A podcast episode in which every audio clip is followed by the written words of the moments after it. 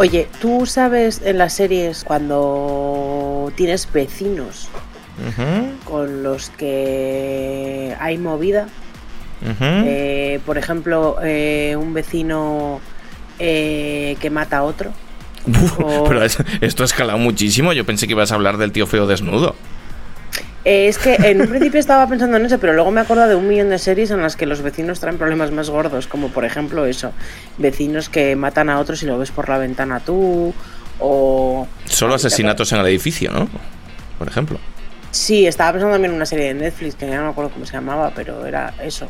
Y luego había eh, una serie que se llamaba Mujeres Desesperadas, que era un poco como... eh, movidas de vecinas, se podía haber llamado Sí, pero, serie. pero, pero movidas tú. O sea, quiero decir que no era el, en, en el espectro entre la que se avecina y la No. serie de turbopsicópatas que veías tú, esta You, que mataban a 50 personas por, por tal, era más de este Sí. rollo, ¿no? Movidas un poco Sí. turbias. Yo estaba pensando un poco en el, el fenómeno de toda la sitcom de el vecino raruno.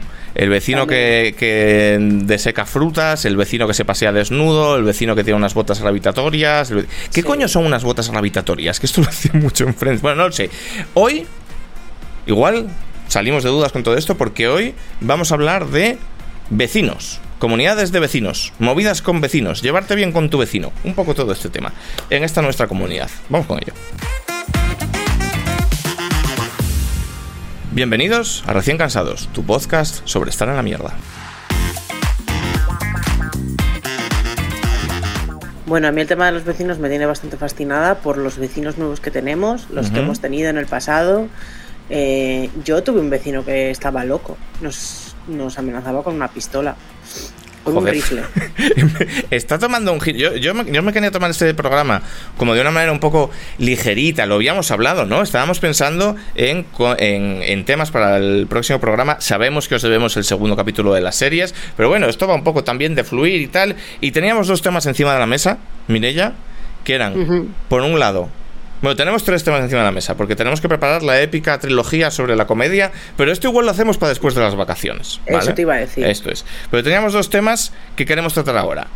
Los vecinos y la muerte. Así en general. La muerte. A, a mochar, morirse, ¿no? Un tema rapidito, sencillo. Eso, tema- temas rapiditos, temas eh, poco contundentes y, y creo que nos hemos quedado con vecinos que nos ha parecido que iba a ser más gracioso Claro, por, claro. por- por lo que ha pasado esta semana en esta comunidad nuestra. A eso, a eso iba Eh, yo, que teóricamente nos habíamos, detecta- eh, em, eh, habíamos decidido vecinos, porque viniendo de hablar de los límites de la comedia y todo esto, eh, habían sido temas con un poco más sesudos y queríamos que fuera light. Y Mireia ha empezado con asesinatos, eh, demencia, Es que no pistolas, armas, cómo- armas automáticas. No sabía cómo meterlo, eh, o sea, cómo meter que yo tuve cuando vivía en los chalés, mi vecino de enfrente era esquizofrénico. Sí.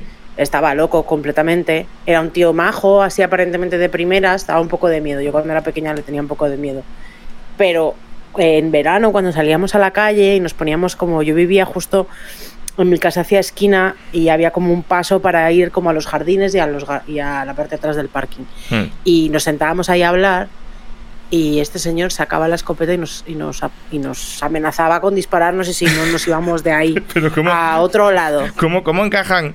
Quiero decir, yo historia no me la sabía, pero ¿cómo encajan? Has empezado, le has introducido diciendo era majo. Era un señor, Era un que- tío majo. era un señor simpático que os amenazaba con una recortada. ¿Cómo? Elabora. Era un señor incomprendido, era un señor esquizofrénico que se había dejado de tomar, qué mal me estoy viendo en la cámara, madre mía, que se había dejado de tomar la medicación y su mujer la había dejado hacía años y eh, vivía paranoico pensando que su mujer eh, se colaba en su casa. Ya. Entonces, cada vez que sacaba el coche o la moto, porque tenía un coche y una moto, eh, al volver apuntaba los kilómetros. Y a veces me veía y me preguntaba, ¿has visto un coche blanco en la puerta? Y yo no.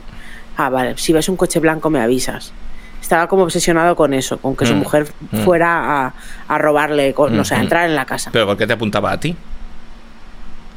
Como que me apuntaba. Has dicho que os apuntaba con una escopeta. Ah, entonces cuando estábamos en verano hablando por la noche, pues él será que el hombre se quería dormir o lo que sea, Mm. y hacíamos mucho ruido y entonces nos sacaba una escopeta y nos amenazaba con dispararnos si no nos íbamos a, a, a otra parte a hablar. Súper- simpático. Nos decir. mandaba al parque, en plan, iros al parque de atrás o lo que sea, pero aquí nos quedéis. Sí, el típico rollo del vecino que pega hostias con una, con una escoba, pero un poco eh, extreme. ¿Dirías que siempre saludaba? ¿No? No. Un poco. ¿Tú alguna- No o sea, siempre saludaba. Y de hecho se murió porque un día, de repente, eh, salió a dar una vuelta en bicicleta y le dio un infarto y se y amochó. Joder, esto, este programa está tomando un giro de que no me gusta nada. Vamos a, No me acuerdo bien cómo se llamaba. Bueno, vamos a reconducir pero es una, eh, pero es que es, es que es, es que me estoy haciendo sombra. Es una historia de un vecino que es, es guay porque tuvo como de todo. Me enseñó a tirarme de cabeza Sí. en la piscina. Fue mi, mi padrino de comunión. me disparó No. con un AK-47. No, pero me enseñó a tirarme de cabeza en la piscina. eh, me amenazó con dispararme con un rifle Sí. y me preguntaba casi siempre que me veía por un coche blanco. Todo muy normal, todo muy bien, correcto. Eh, eh, eh, no, no sé muy bien cómo, cómo estructurar esto, pero ya que hemos empezado un poco con el drama, te- a ver, nosotros tenemos que contar una cosa sobre nuestra comunidad de vecinos. Esto lo vamos a contar un poco más adelante, ¿vale? Eh, vamos, a, Ah. vamos a establecer un cebo. vas a empezar por ahí. Vamos a establecer un cebo que es el Cacagate, ¿vale? Tenemos que hablar del Cacagate. Eh, pero, ya que hemos empezado de esta manera un poco oscura, un poco truculenta, yo quería preguntar si tú, aparte de este señor, has tenido alguna vez vecinos de los que sospechases que en algún momento ibas a tenerle que decir a Antena 3 siempre saludaba.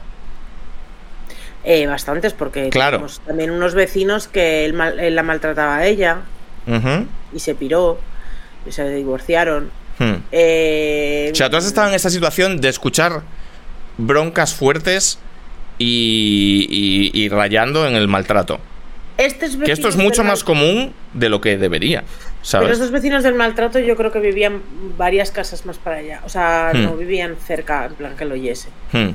Mis vecinos de al lado no se les oía absolutamente nada, eran como ratones, no, Yo es que he tenido, por un lado, no, o sea, no existían. yo he tenido por un lado un caso que, bueno, que quiero decir, tú lo conoces porque es que esto, esto lo, lo- lo has vivido tú también. Eh, en el piso en el que vivíamos antes, te- Joder. teníamos una, Yes. a- había una señora a la que llamábamos la abuela Satán. Que luego es mm, saluda, es muy maja. Sí, pues, siempre saludaba, efectivamente, siempre saludaba.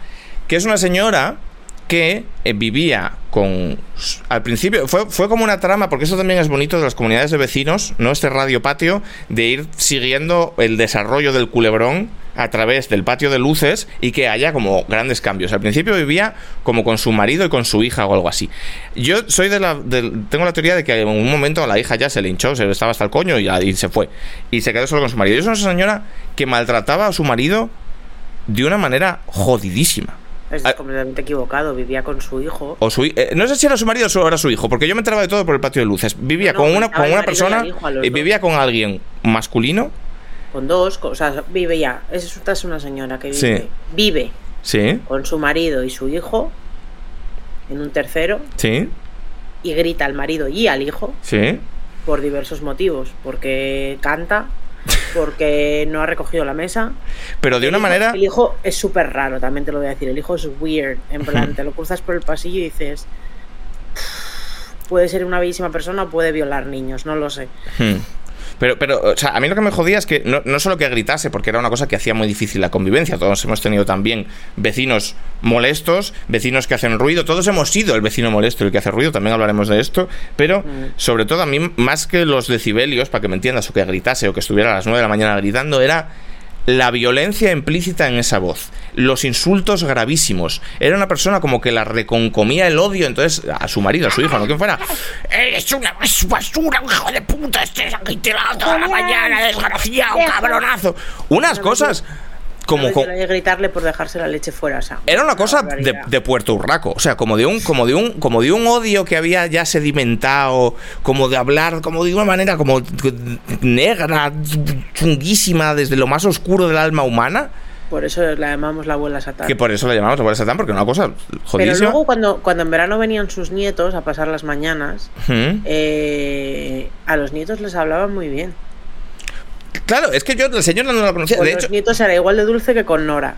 de hecho, yo siempre tuve como la duda, yo nunca la conocí, nunca llegué a, a juntar la voz con la cara. Había varias señoras mayores que yo me cruzaba por el descansillo Y yo siempre decía, ¿cómo será la apariencia de esta señora? Porque... ¿No la has visto? Nunca, nunca jamás, yo no sé cómo es. A ver, es una señora súper rara.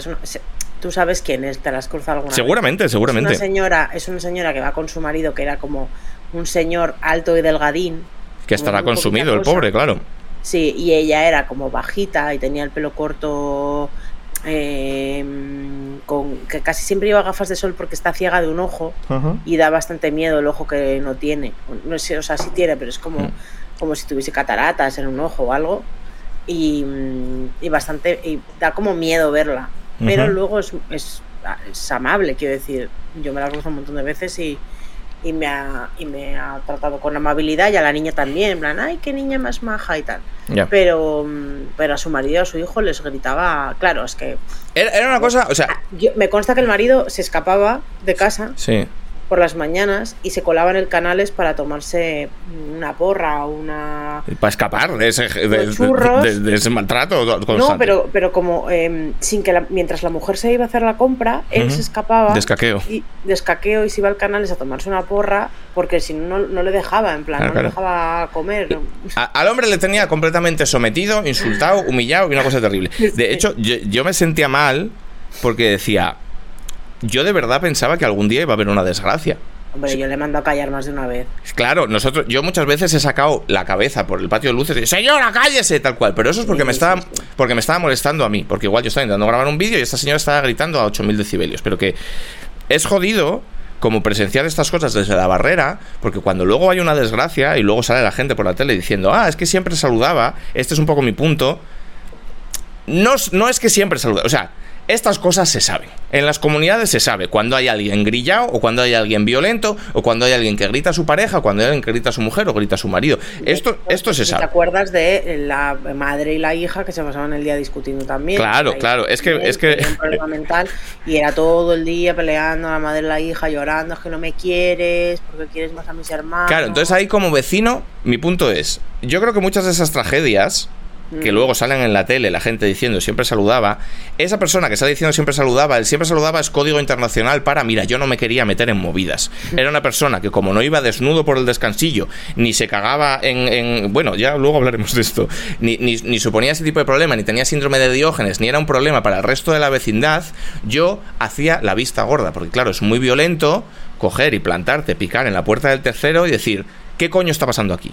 A ver, cuando la gente tiene ese tipo de... O sea, yo opino, vaya, que cuando tienes un vecino que es así un poco problemático hmm. eh, o que tiene mal carácter en ese sentido de voces y demás, creo que si te metes a, a enfrascarte contra él, al final acabas como puta, puta, puta me dice a mí sin ser yo nada de eso. ¿Cómo? A ver, a ver, a ver, en la puerta, ir con una bolsa en la cabeza para que no te tire pis, cosas así. En plan, la gente está muy loca y es muy vengativa. Y entonces yo no quiero que me, pues eso, que me marquen la puerta. Bueno, pero claro, pero, pero es a lo que voy. ¿Cómo que, cómo que es eso? no sabes lo que es. Puta, puta, puta, me dice a mí sin ser yo nada de eso. esto no sé concretamente lo que es. vecinas de Valencia. Aunque la frase de sin ser yo nada de eso a mí me gusta mucho. O sea, a mí me ha llegado solo la frase, yo la uso mucho, pero no sé de dónde viene. ¿De dónde viene no lo estoy diciendo exactamente igual, pero había unas vecinas en Valencia que son unos vídeos muy virales, que era de, hmm. callejeros, de cuatro, de algo así, que era una señora que iba por la calle con una bolsa en la cabeza. Entonces eh, le hacían una entrevista y era porque su vecina, que estaba loca, o no sé cuál de las dos estaba más loca, la verdad, eh, tenían una tenían un beef de vecinas, que una le tiraba pis de, a la otra de, por la ventana. y le dejaba, yo qué sé, no sé si le pintaba la puerta con caca o cosas así, una cosa como muy, muy, muy loca. Entonces, no me acuerdo bien, ¿eh? pero que la gente sabe perfectamente de lo que le estaré hablando. Entonces, claro, eh, yo no me quiero meter en movidas porque luego al final...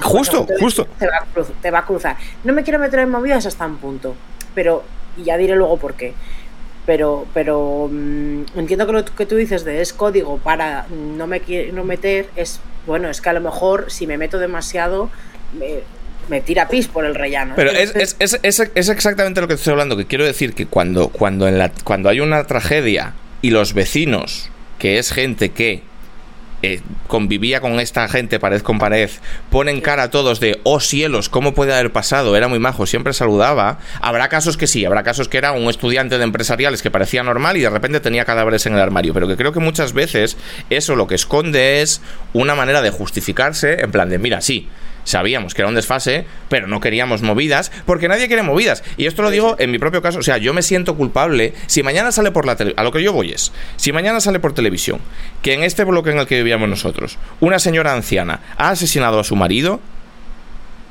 yo me sentiría muy culpable porque yo podría pensar, yo siempre sospeché que iba a pasar algo así. Era un nivel de violencia verbal tan grande que si yo hubiera querido meterme en movidas, podría haber intervenido. Y no intervine, ni yo ni ningún otro vecino, pero todos lo oíamos, ¿sabes? Y creo que muchas veces por evitar, pues eso, que al final es tu casa y es una movida y que te pueden hacer tu vida un infierno y por evitar que te pinten con caca la puerta o que te tiren pis o que te hagan cualquier cosa o que simplemente en una reunión de vecinos, eh, nosotros porque ahí vivíamos de alquiler, pero si, si, si, si tú tienes un piso, las reuniones de vecinos, que ahora hablaremos de ellos, son un tema. Y yo creo que muchas veces hay como esas politics de rellano, de yo no me quiero enemistar con este porque yo luego igual quiero ampliar la, plaza de garaje o abrir una ventana y este va a votar que no. Y son, y son, son beefs que se, que se quedan ahí curándose al sol durante décadas, ¿sabes? Son odios empiternos de los, los Montesco y los Capuleto. Entonces, muchas veces la peña suda y por eso es como, ¿cómo puede ser que nadie se diera cuenta de que iba a pasar una desgracia en este piso? Es que la gente se da cuenta y no hace nada. Es un poco lo que voy, ¿sabes? Porque a ti te extrañaría que hubiera un drama en esa casa. A mí regular. Mm, no. Violencia intrafamiliar. Claro, claro, claro, claro, claro. ¿Y hasta qué punto te compete a ti meterte? Pues y yo creo que igual hasta bastante. Hasta el punto de decirle al señor a cállese. O sea, tampoco sé si tengo que llamar a la policía, pero porque no sé si. O sea, cual, o sea, si tú sospechas que tu vecina del segundo. Ese golpe, si, si yo, yo solo oigo gritos, pero si yo escuchase golpes también, hmm. entonces a lo mejor sí que en un momento dado hay que llamar a la policía. Pero. Mira, voy, a hacer una pregunta. De lo que oiga, ¿sabes? Es que si solo se están gritando, tú y yo no somos. Voy a hacer una pregunta complicada. Ahora pasaremos a hablar de cosas divertidas, pero voy a hacer una pregunta complicada. Vaya si en vez de ser esa señora gritando a su marido, hubiera sido ese marido gritando a su señora, de esa manera, con esa violencia, ¿tú no, ¿tú no te hubieras sentido compelled a intervenir?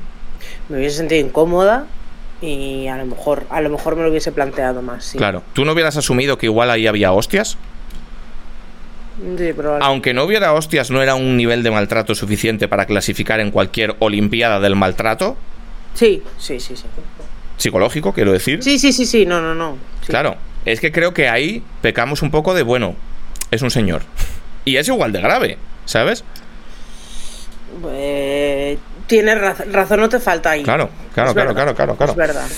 Entonces, pues bueno, pero que yo no quiero ejercer aquí de juez de nada, que yo entiendo que tenemos toda la vida muy complicada para meterse en movida. Esto, esto es quizá un caso un poco extremo, pero que todos conocemos casos de gente que, bueno, pues que no que genera problemas de convivencia, si quieres, y se traga y se traga y se evita y se evita mucho. Quizá no es ese tema de violencia ni nada, pero de gente que es muy que es muy guarra, que deja el, descansillo lleno de mierdas, que no sé qué, que el tercero hace esto, que aquí hay unos chiquitos que hacen fiestas, que no sé qué, tal cual, y generalmente se evita un poco el conflicto, ¿vale?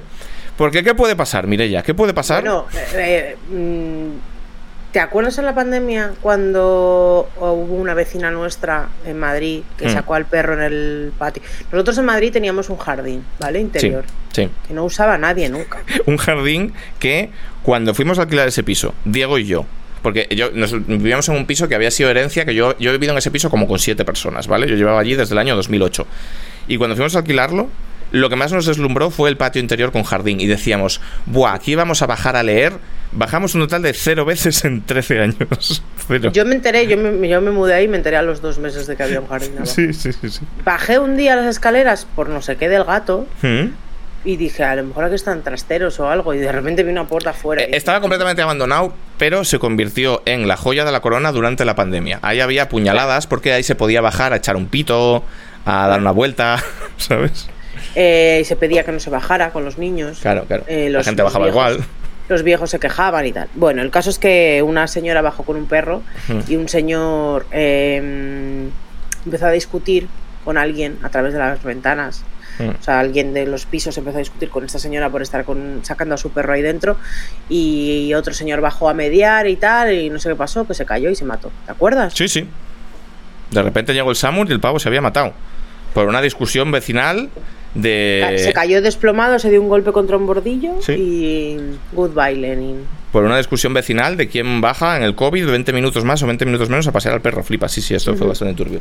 A ver, Está pareciendo que vivíamos en el Bronx, ¿eh? Hombre, vivíamos en Lavapiés. Bastante normal, pero bueno, pasaban cosas. Quiero decir, hemos visto muchas cosas en Lavapiés. Yo he visto muchísimas cosas en Lavapiés. La cuestión es que cosas que te pueden pasar, ¿no? Porque esto parece que es como, como, como exagerar. En plan, bueno, ¿qué te va a pasar? Que alguien te ponga mala cara en el rellano. Bueno, las cosas pueden escalar hasta el punto de que haya ajustes de cuentas. Ajustes de cuentas que incorporen literalmente caca. A ver, vamos a hablar. Contando, no sigas contando. No que poco, poco, a poco vas haciendo como cada vez cuentas un poco más. Lo de ajustes de cuentas no lo sabemos tampoco. Eso, tenemos una teoría. Hay una teoría. Tenemos una teoría. Cuando nosotros nos hemos mudado aquí ahora, hmm. eh, como somos propietarios, nos toca ir a las reuniones de vecinos. Claro, nosotros hemos comprado un piso. Ahí cambia mucho la movida. A mí me flipan. Aquí que no tanto. eh, hemos ido a una hasta el momento. Yo he ido a dos, ¿vale? No sé a cuántas has ido tú, pero he ido a dos. Ah, tú has ido a dos. A mí las reuniones de vecinos me, causa curiosidad porque esto es una cosa que en el anterior piso había, pero como nosotros estábamos de alquiler no podíamos participar y yo me sentía un ciudadano de segunda. Pasabas por el descansillo y estaban ahí hablando de cosas que te afectaban, pero tú no podías meter cuchara porque tú ahí no pintabas nada. Y ahora por fin pintamos. Esto mola. eh, yo, hay, nosotros tenemos dos, una de la comunidad, que es como de los portales 6, 8 y 10, y otra de la mancomunidad, que es como todo el recuadro, ¿no? que incluye los jardines, la piscina y tal. Em, la de la comunidad, pues no sé, éramos seis personas, y la de la mancomunidad a lo mejor había 20 o 30 personas en esa reunión, todos los yayos de Madrid. y, mm, y son, o sea, son unos momentos súper mega curiosos, o sea, la gente está muy loca.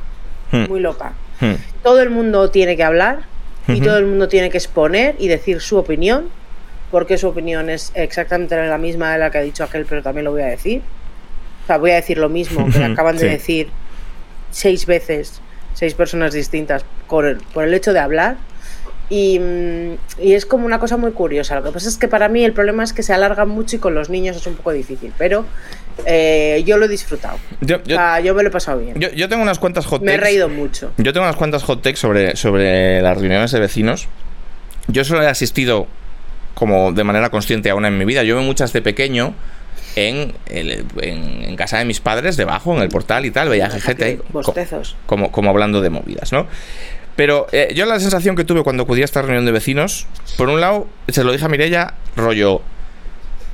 Entiendo perfectamente que exista Aquí no hay quien viva. Porque entiendo perfectamente que, o sea, mi primer pensamiento cuando estuve, cuando llevaba 10 minutos allí es, alguien debería hacer una serie sobre todo esto. Ah, que ya hay una, de hecho hay dos.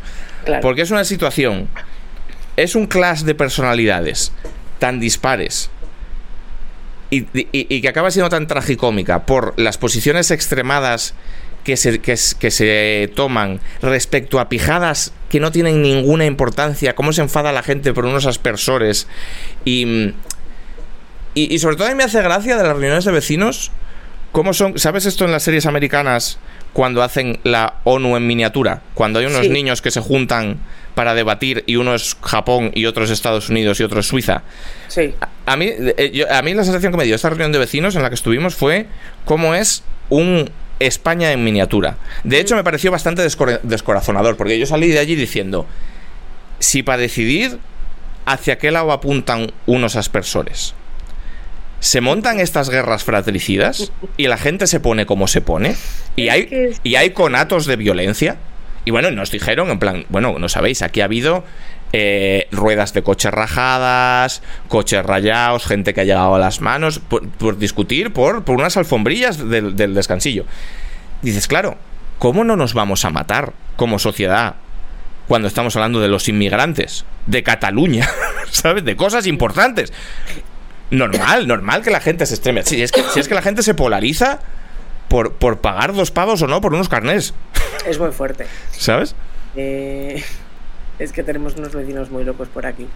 Eh, no nuestros vecinos de enfrente, que son majísimos, de los que ya nos hemos hecho un poco amigos, eh, pero, pero un poco la fauna de lo que te encuentras en, una comunidad entera, ¿no? Acércate un poco el micro, Reina Mora. Tantas opiniones diferentes, es una locura lo... lo es, que, es que, sabes, sabes una lo cosa... que hemos vivido nosotros aquí. ¿Sabes una cosa que, que, que yo me doy cuenta también? Participando un poco de la comunidad. Cuando vives de alquiler, estás de paso. Entonces vives allí y puedes bondear. De hecho, ahora hablaremos de ello, pero nosotros bondeamos un montón con, con la gente que vivía en el otro edificio pero no es una cosa oficial porque tú no eres propietario. Tú puedes hacerte amigo de, pero tú no estás en esa comunidad, no estás en el meollo, no decides. Pero una de las cosas que yo me he dado cuenta, estando aquí, es lo antinatural que es.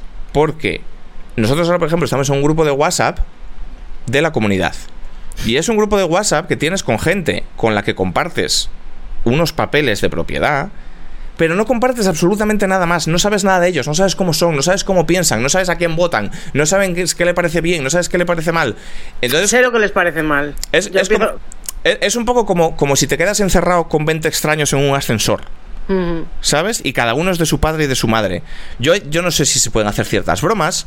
El otro día hice una broma del Fari, no sabía si era demasiado arriesgado. No sé si se pueden hacer bromas, no sé si es ese tipo de tono, no sé si hay que estar es, como gente forzada a convivir en esta nuestra comunidad y, por eso surgen estas situaciones trambólicas, ¿sabes? A mí me pareció que el chat, el, chat de que tenemos era como, o sea, yo pensaba que era una cosa un poco para hacer comunicaciones y demás sobre cosas de la comunidad y me da cuenta de que es un chat para quejarse. Sí, pues Quiero decir, todo el mundo escribe ahí para quejarse o para me he encontrado unas gafas en la piscina.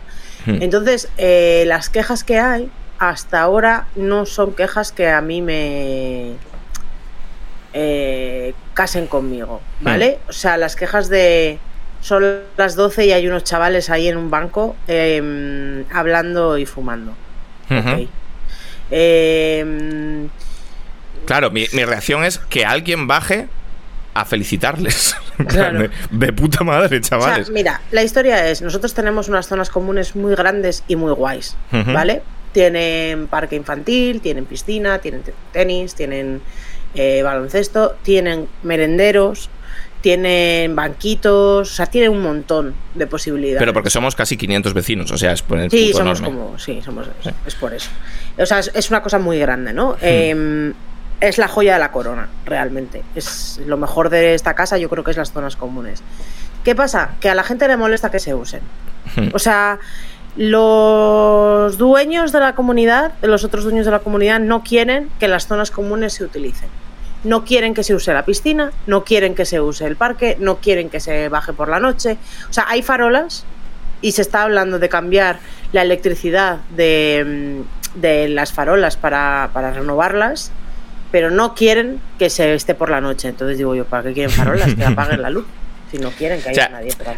que se cierren las puertas y ya está, no se deje pasar. Aquí sucede una cosa, y, supongo que sucederá en, todas las comunidades, y esto es parte de lo que estoy diciendo, como de esta disparidad de, opiniones y, tal, que es que eh, tú antes has dicho, hemos dicho, somos 500 vecinos. Hmm. A, estas reuniones van 30 personas. La, la media de edad de estas reuniones, y por eso digo que esto es un poco Model UN y Model España, la media de edad de estas reuniones son 85 años, probablemente. ¿Vale? Entonces, de, una comunidad en la que viven 500 personas, jóvenes, mayores, viejas, de izquierdas, de derechas, con más pasta, con menos pasta, que es su primera vivienda, que es su tercera residencia, que es la vivienda de su hijo, todos los tipos de situaciones que te puedes imaginar, todo el poder de decisión se concentra en las manos, en las manos de 25 yayos que no quieren usar la piscina ni quieren que haya gente haciendo botellón fumándose unos porros, ni quieren que se haga nada, ni quieren que se haga fiestas, ni quieren que se haga nada que cueste dinero, y cuya principal preocupación es, esto es mío, que no lo use nadie, que no sea suyo. Ojo, que lo que sí que quieren es que el jardín esté bien. Quieren que el jardín esté bien, pero que no el jardinero no venga muchos días a la semana. Entonces, lo mejor por el menos posible. Entonces, ¿qué sucede? que por eso digo que es un poco como, como, como, como una mm, especie de España en miniatura. Porque gente a la que afecta en su vida diaria estas decisiones, porque si aquí se hace un jardín, si no se hace un jardín, si se riega, si no se riega, si se abre más la piscina, si tienes que pagar para usar la piscina, si puede venir tu primo o tu puta madre a jugar al tenis, si no tal cual, no va a las reuniones porque es un coñazo, buah, tío, yo paso, no me siento representado, no voto. Pero los que sí votan son los yayos, ¿sabes? Esa gente no tiene la división de la izquierda. Esa gente va y vota. Y por eso estamos bajo, bajo, la, bajo la dictadura de unos señores de 85 años que lo único, su única pesadilla es que venga algún moreno, algún inmigrante, alguien que no parezca español, a jugar al baloncesto. Claro, cuando ha empezado la piscina se hablaba mucho en las reuniones y pre-reuniones, ¿no? Porque la presidenta de la comunidad nueva quiere quitar los, eh, los carnes de pago, se pagan los carnes de la piscina. Em, mucha gente estaba diciendo muy enfadada, la piscina se va a llenar, eh, no va a haber control.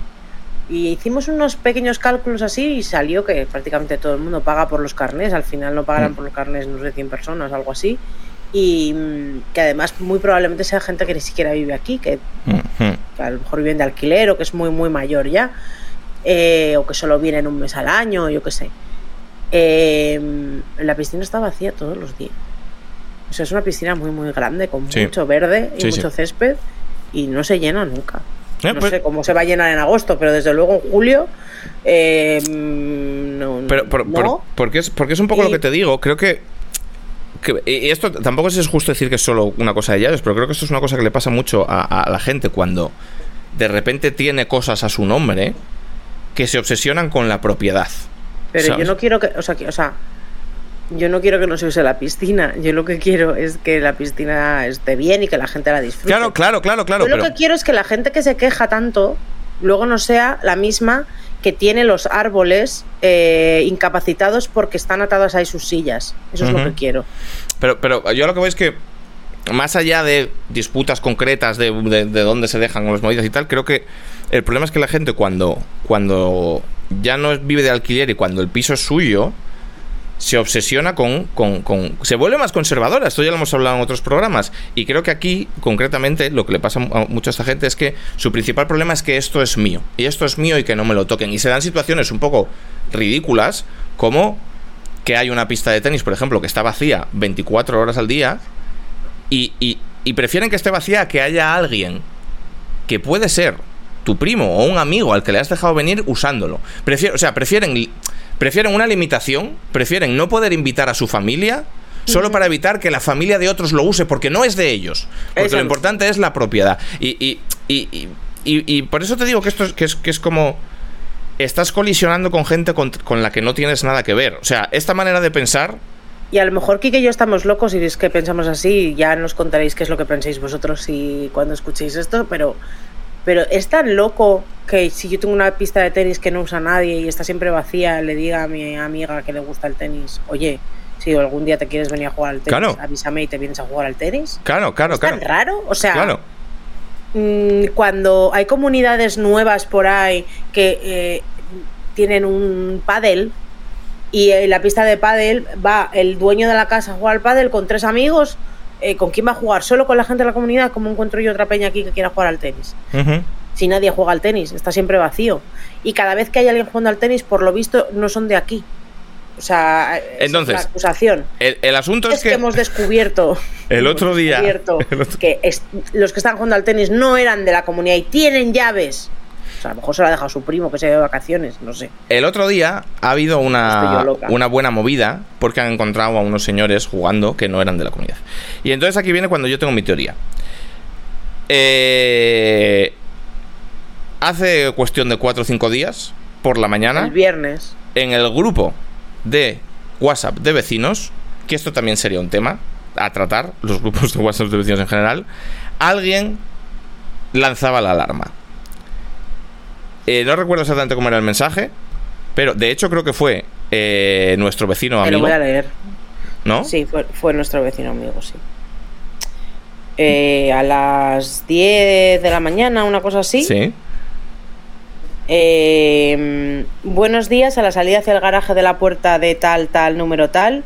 y una foto. ¿Mm? Que cerdos no llegaban a tiempo a su casa, lo nunca visto. Una foto de una mierda.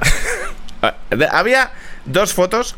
Échate, por cierto, un poco más para la izquierda porque no está saliendo en cámara. Em, había dos fotos, dos documentos gráficos que acompañaban a esto. Alguien en mitad del garaje se había bajado los pantalones y había cagado, había depositado una santa mierda contra una columna. Hombre, podría enseñar la foto, la verdad. No, no la enseñes, no la enseñes. Es extremadamente desagradable. Es una cosa. Tampoco la voy a describir, no voy a ser muy gráfico, pero era una mierda. Era como la escena de Jurassic Park en la que veo una mierda enorme de un Triceratops. Era una cosa totalmente salvaje. Entonces, esto evidentemente ha supuesto una season final de perdidos en el grupo de WhatsApp de los vecinos que os podéis imaginar. Todo el mundo revolucionado, la gente eh, eh, haciendo como promesas de venganza extremas, eh, intentando contactar con Peña, que, con, con, el administrador, porque se supone que hay unas cámaras en el garaje, CSI Las Vegas, una cosa absolutamente delirante. Em, y la yo la teoría que tengo es que esto puede ser un ajuste de cuentas por lo del tenis. O sea, quiero decir, hay, hay, dos, hay dos vías de investigación ahora mismo. La de que era alguien que simplemente se estaba giñando y no llegaba a su casa.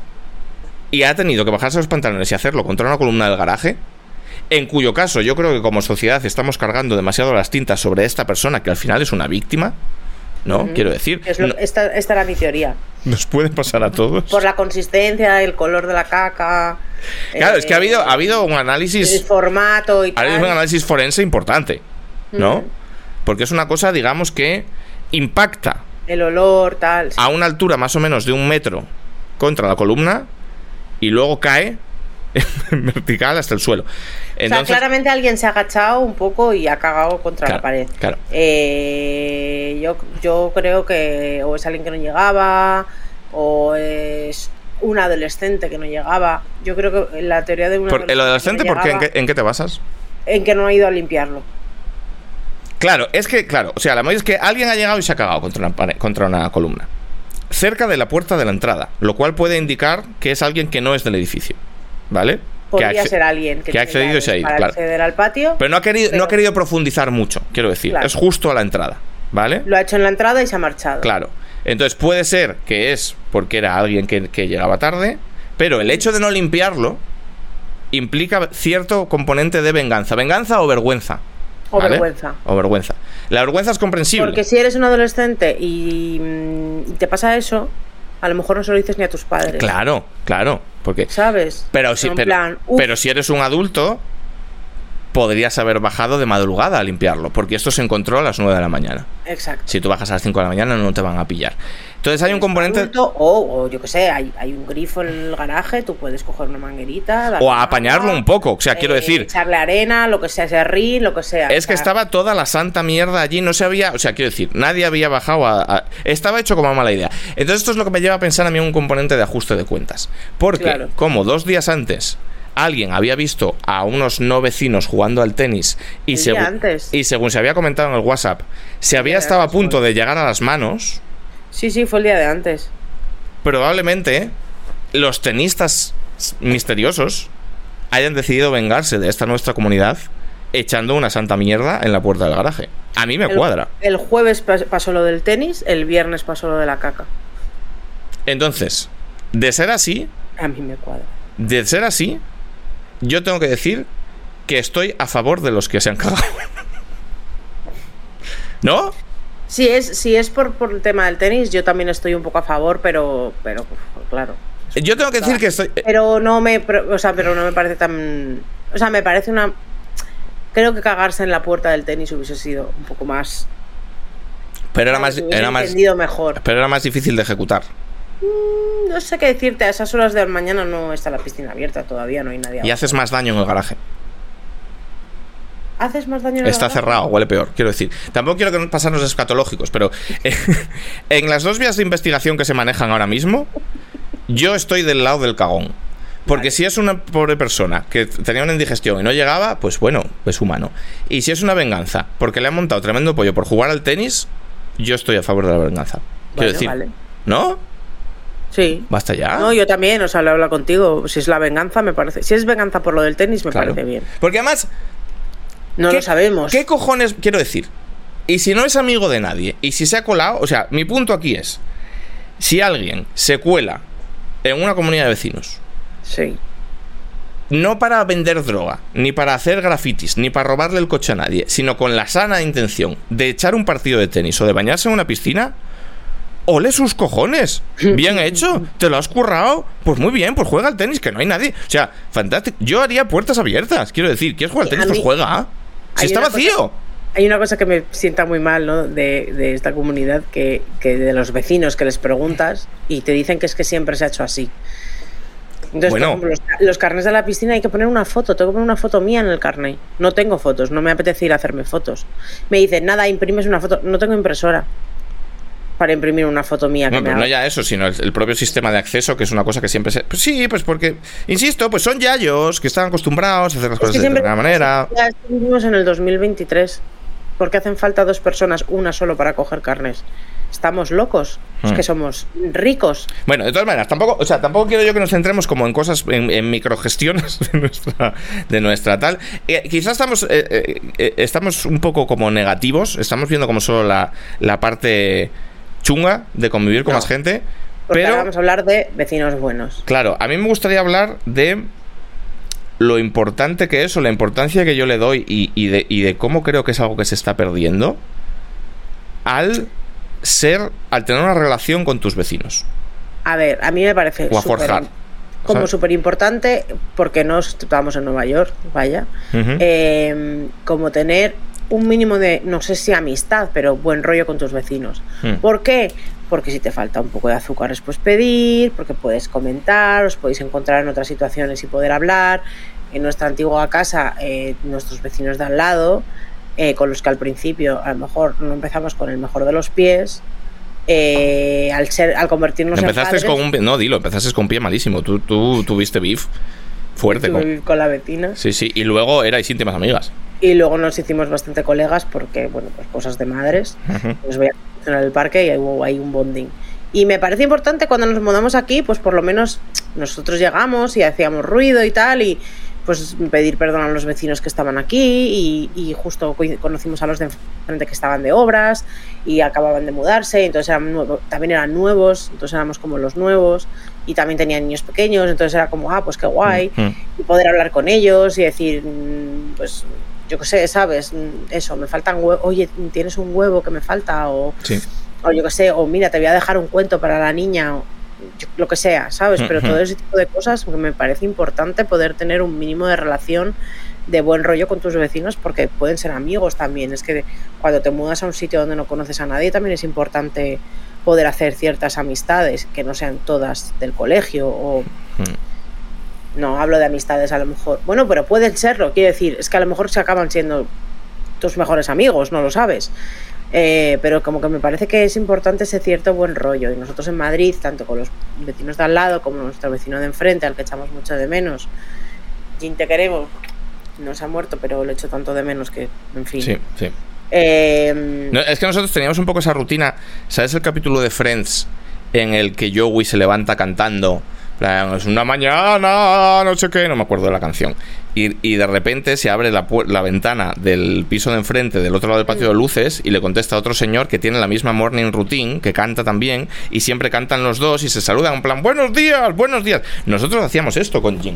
Yo estaba Sí. haciéndome un, un café en la cocina y él llegaba allí con su bata loca y, hombre, ¿qué pasa? No sé qué, tal cual. Pues ya, pues ayer una movida, va, es que vine con unos colegas, joder, ya, no sé qué, ¿has visto lo de abajo? Tal cual. Y seguías tu que rutina. Eso es la hostia. a través del patio, que es que era Claro, total, total, Era- 100% Era una cosa muy auténtica, ¿sabes? Sí. Una cosa súper auténtica de hablar a través de la ventana de la cocina los dos, Y si, y si, la- y si, y si pasar a su casa constantemente. Claro, si la conversación como que- Y me decía, vente a mi casita y un ratito y te doy un té. Antes de nacer los niños eh, iba constantemente. Cuando ya nacieron los niños, pues me iba a veces con los niños, a veces Mm. les dejaba durmiendo y me iba para allá. Me iba con la cámara, con el monitor. Mm. O sea, como esa relación de compadreo y amistad que, que se tiene con un vecino, que te lo encuentras abajo y te tomas una caña, pero no sé, que te invitas a los cumpleaños, como una cosa, no sé, una amistad como de mucho tiempo, porque es que además con Jim fueron años, ¿sabes? Sí, sí. Años de amistad eh, y de buen rollo que se acabaron el día que nos marchamos. Nosotros sabíamos que iba a ser una pena y probablemente fue de las cosas que más pena nos dio, ¿no? O sea, La cosa. despedirnos de Jean, de los del bar de abajo. eh, fue como el fin de una era, ¿sabes? Porque yo sabía que aquí en esta casa no tenía radio patio, no doy con nadie con las ventanas, no iba a poder hablar con nadie Mm. eh, a través de la cocina pero- y pero- me daba como pena. Pero, pero es algo que te puedes trabajar, quiero decir.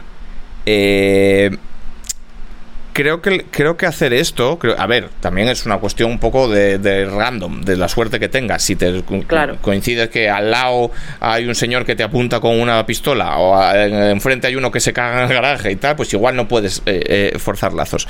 Nosotros, por ejemplo, desde el momento que vinimos aquí, y hicimos como pasamos el, el, el escáner, ¿no? Rollo, el de enfrente en diagonal parece súper majo.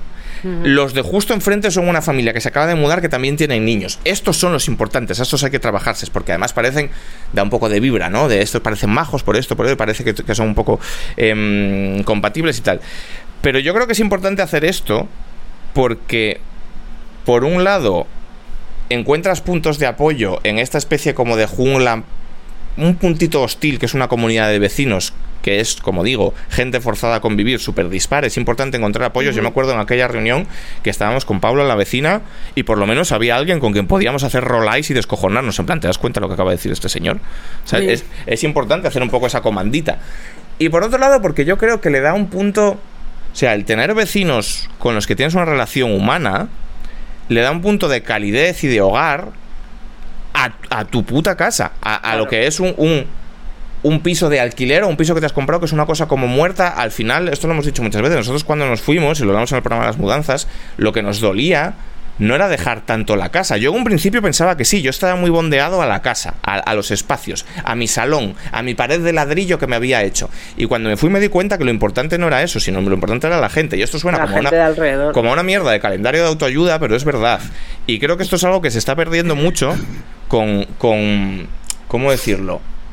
O sea, yo no esto se lo dije el otro día a tu madre, porque no sé qué estamos hablando. Yo no quiero ser el del meme del uno de, ah, la culpa es del capitalismo, pero un poco sí. Es decir, ahora mismo con eh, cómo se está forzando a la gente a salir del centro de las ciudades, todo el tema de los pisos turísticos, el propio mercado del alquiler que es salvaje, la gente no puede pagar sus alquileres, eh, eh, eh, te fuerzan a una, te fuerzan al desarraigo, te fuerzan a una movilidad que no es natural, a tener que cambiarte de piso constantemente porque es que te lo han subido, porque no puedes pagar, porque aunque puedas pagar tu piso de milagro porque, porque tienes mm, un buen sueldo o porque tienes una renta antigua o porque lo que sea, la zona se está poniendo carísima, las, las guarderías de por aquí cuestan 800 euros, y eso lo que consigue es que no puedas establecer esas raíces. Es importante conocer a los del bar de abajo. Es importante ser colega del, vecino de enfrente. De antes, en los 80, estaba mucho el fenómeno de, no, es que yo no tenía la Mega Drive, pero jugaba en casa de mi vecino. Porque tu vecino era tu amigo.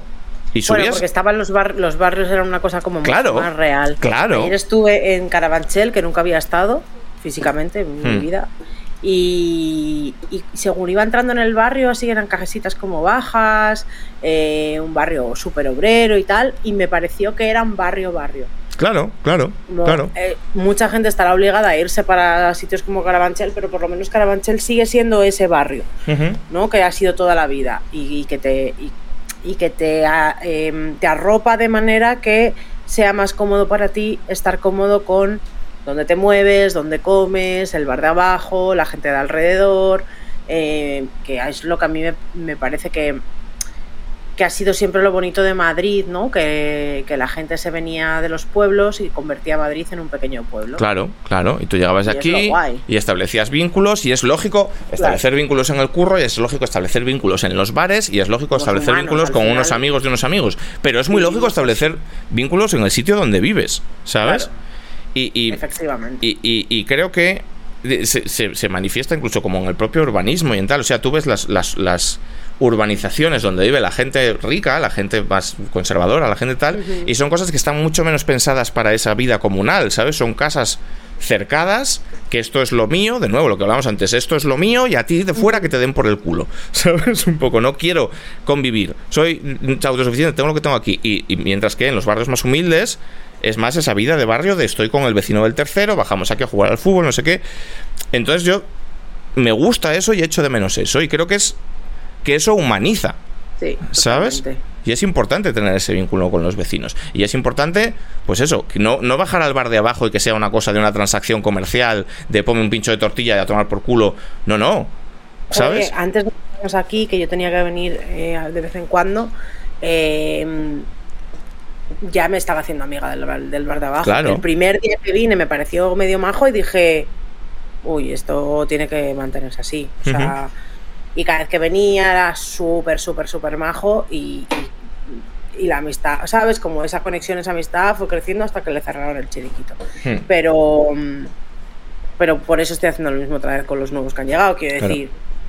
Mi objetivo Súper fin- importante llevarte bien con los del bar de abajo Hmm. y poderles un día, eh, yo qué sé, comprar una tortilla y otro día comer allí y otro día... Y que se establecen también redes, o sea, que no es solo por un tema de calor humano, sino porque se establecen red- redes de cuidados, que esto es lo que sucede también en, en estas comunidades más de barrio, no sé qué, porque con, con el roce y el cariño llega la confianza, y de la confianza llegan los favores mutuos y también la confianza para permitirles, por ejemplo, acceder a tu casa. Quiero decir, nosotros, por ejemplo, tenemos dos gatos y en verano no teníamos problema porque teníamos tanta confianza en nuestros vecinos que era como toma las putas llaves y entras y les, y les cambias la comida y ya está. Porque es que te dejo las llaves, o sea, quiero decir, te Claro. dejo vivir en mi casa un mes si hace falta porque confío más en ti que en mi madre, ¿sabes? Claro.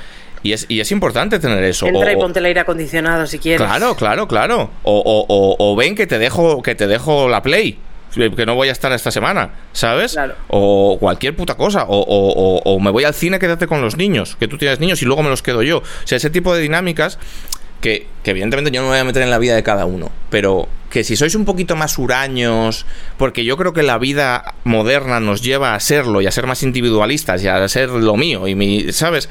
Que, que hagáis un poco el esfuerzo, porque nosotros siempre lo hemos hecho y nos ha ido guay, es de lo que más hemos valorado en todos los sitios, que hagáis el esfuerzo Podéis, por bondear. da pie, Claro, ¿sabes? que claro. habrá, mm, o sea, que hay vecinos que no quieren. Claro, No seáis incómodos, no seáis creepies, ¿sabes? Me lo contaba una amiga el otro día que ha vuelto otra vez a su casa antigua y, y, mm, y ha intentado hablar así con los vecinos en plan, hola, ¿qué tal? Vivía aquí antes, Mm. pero me he vuelto de Madrid y tal.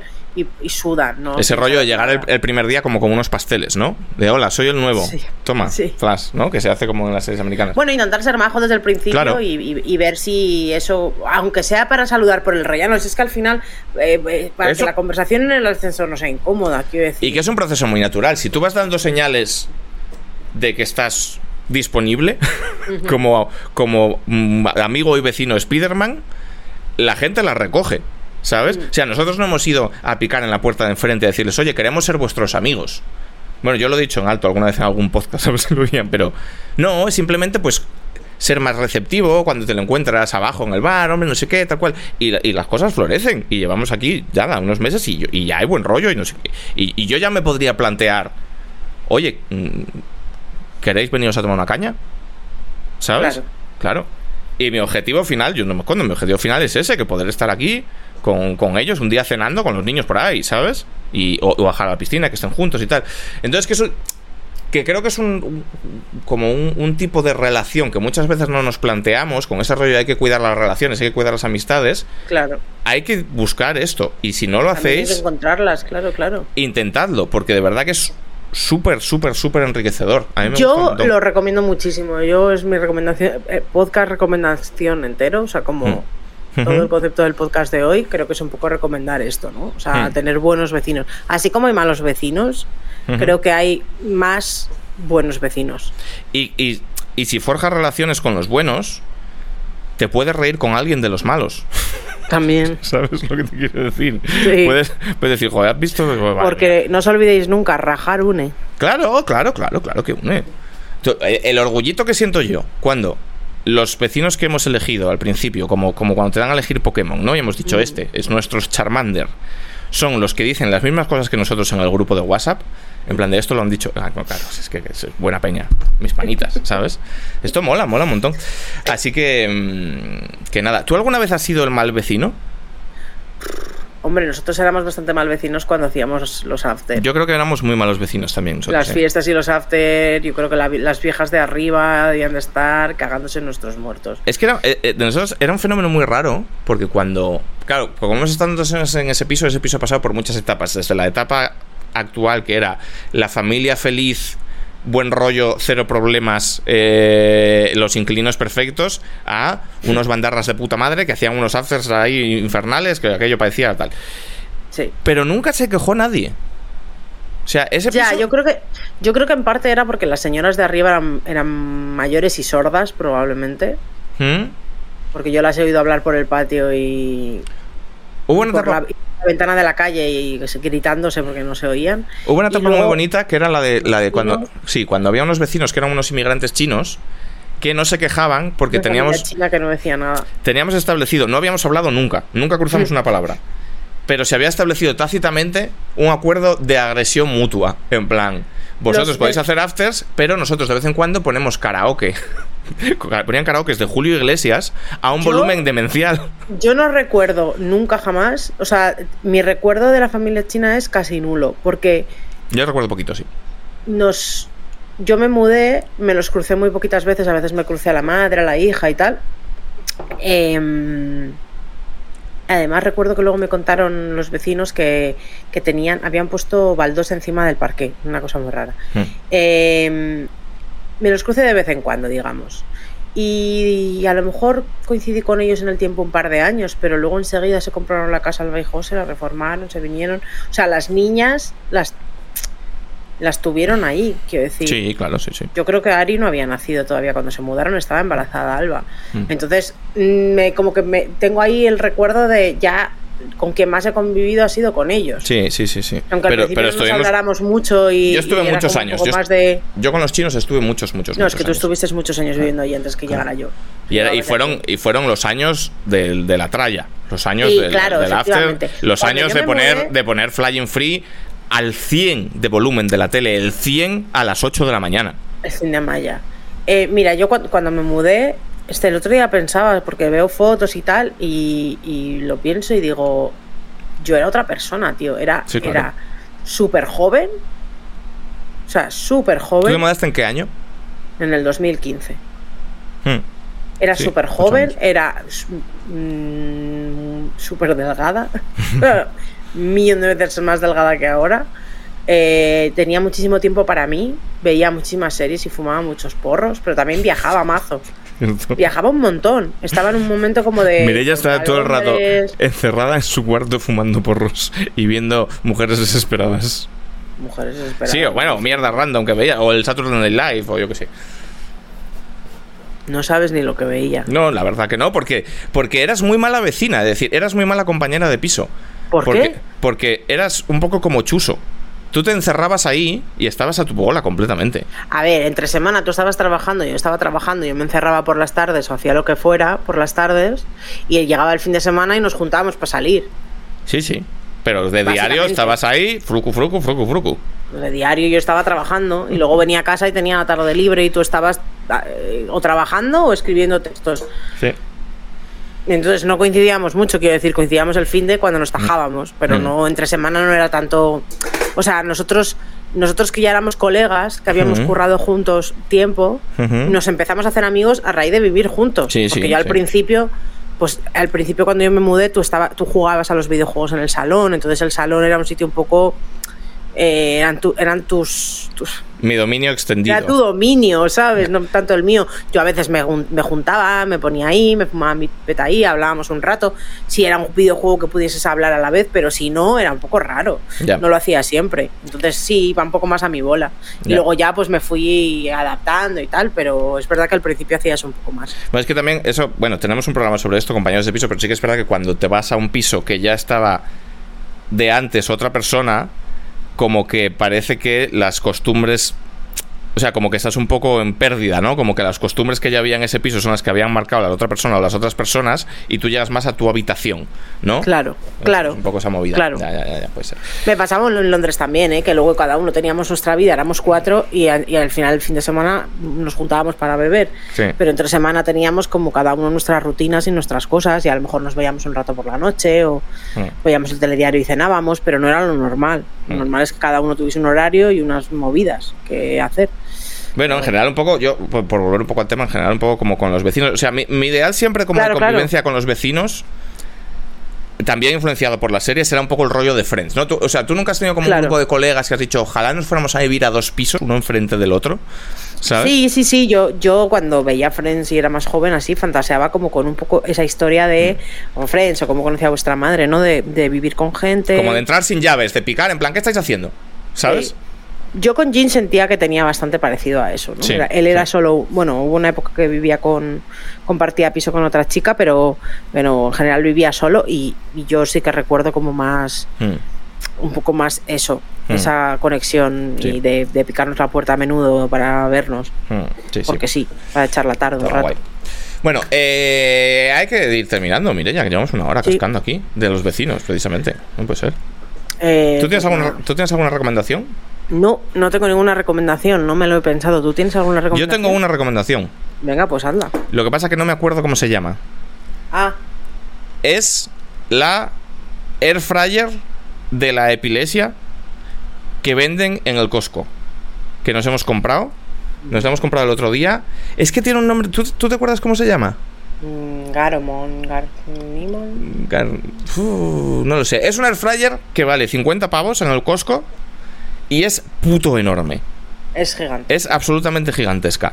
Tienen una torre gigante de ellas, no recuerdo ahora mismo cómo se llama, pero no tiene mucha pérdida. Tiene una torre gigante de ellas, vale como 54 euros o algo así.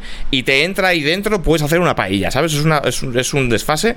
Eh, es modo grande, ¿no? Creo que son 6 Sí, litros y medio. sí, sí, sí, sí, sí, sí. Y, y os la quiero recomendar porque funciona súper guay, porque tiene como muchas más funciones que una básica, porque tiene como mm, mm, viene como un libro de recetas, ya es una cosa como que tiene en modo de precalentamiento y te avisa como con alarmas para que les des la vuelta. Es como el next level de la freidora de aire. La freidora de aire, esto ya lo hemos recomendado en algún otro programa, pero por si sois nuevos os lo recomendamos, es el mayor avance de la raza humana en su totalidad desde la invención de la escritura. Es un desfase, es una cosa sin la que no se puede vivir. Está, muy, está guay. O sea, la air fryer en sí es la polla. Pero Es esta air fryer está muy bien. Eh, yo creo que me la había recomendado César, eh. María. No habíamos hablado de César Eh, todavía hoy. Claro. Eh, o María me dijo, ya te avisaré porque estoy en un grupo de Facebook que dice- avisan cuando se sacan la air fryer. Yo Mm. creo que, no sé si es esta o no, pero creo que sí por el precio. Y, mm, y es que está súper bien, Está muy bien. bien.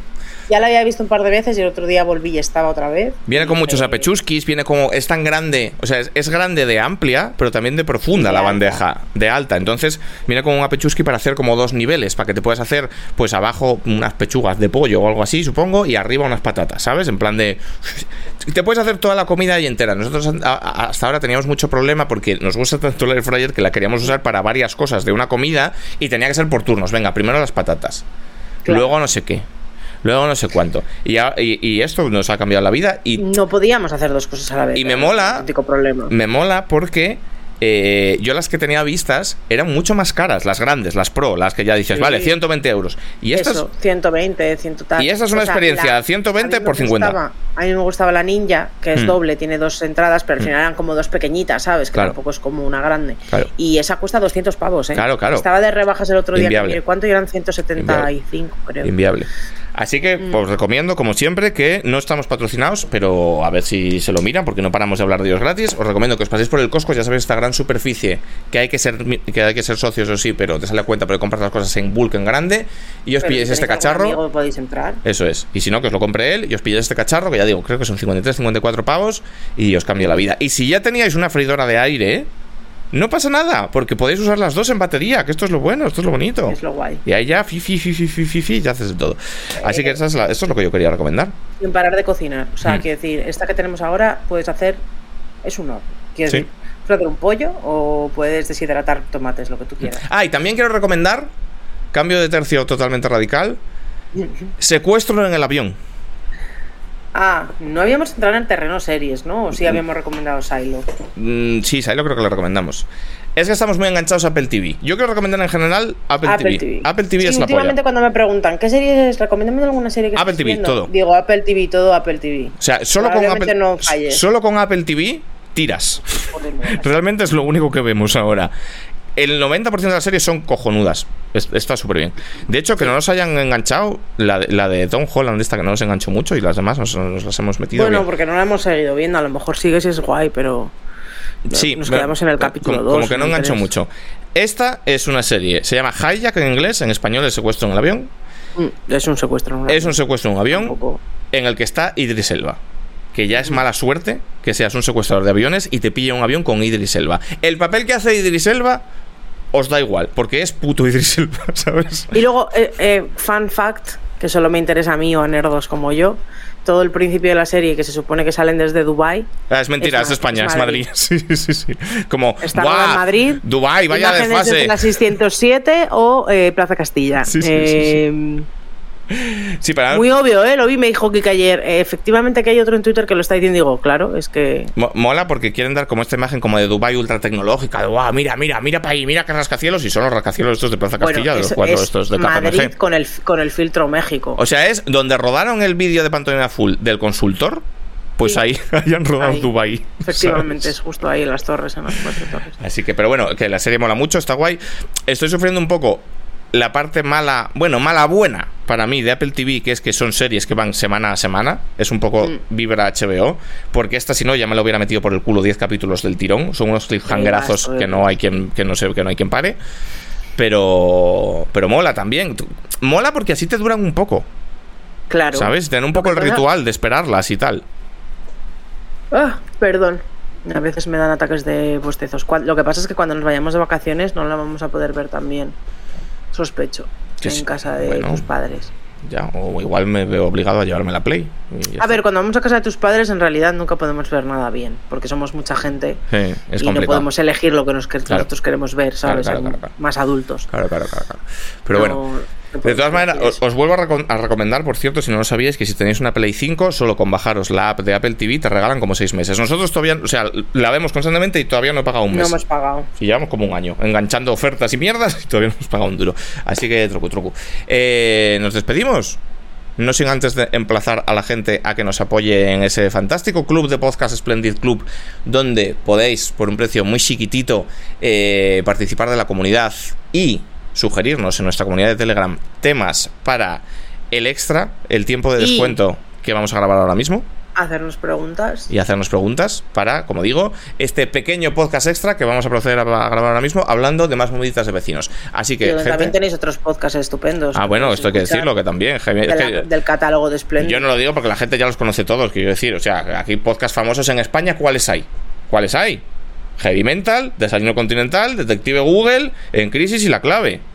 ¿El chicle eso qué es? No se sabe, no los conoce nadie. Esto, la pija el kinky, nadie sabe qué es eso. ¿Qué es esto? ¿Qué es? No se sabe. Estoy un poco molesto. La pija el kinky es la pija y la kinky. Pues ni idea, ¿ves? Que no se sabe. Estoy un poco molesto con que Perro Sánchez haya dicho en Twitter que quiere ir a ese podcast. Yo creo que es porque Rosalía también fue a ese. Ya, ¿y por qué no ha quiere? dicho yo voy donde va Rosalía. ¿Y por qué no, quiere ir a, por qué no quiere ir a la clave, Perro Sánchez? ¿Eh? A hablar del contra hablar de su Final Fantasy favorito, como Alberto Garzón. ¿Por qué no ha ido Alberto Garzón a la clave a hablar de su Final Fantasy favorito? No lo sé. Esto, movédmelo, Borja, Albert, movédmelo. Bueno, em, que además ahora va a tener tiempo para jugar por unos temas suyos. Que. Venga, vamos a grabar el extra. Un besito, gente. Hasta luego. Hasta luego.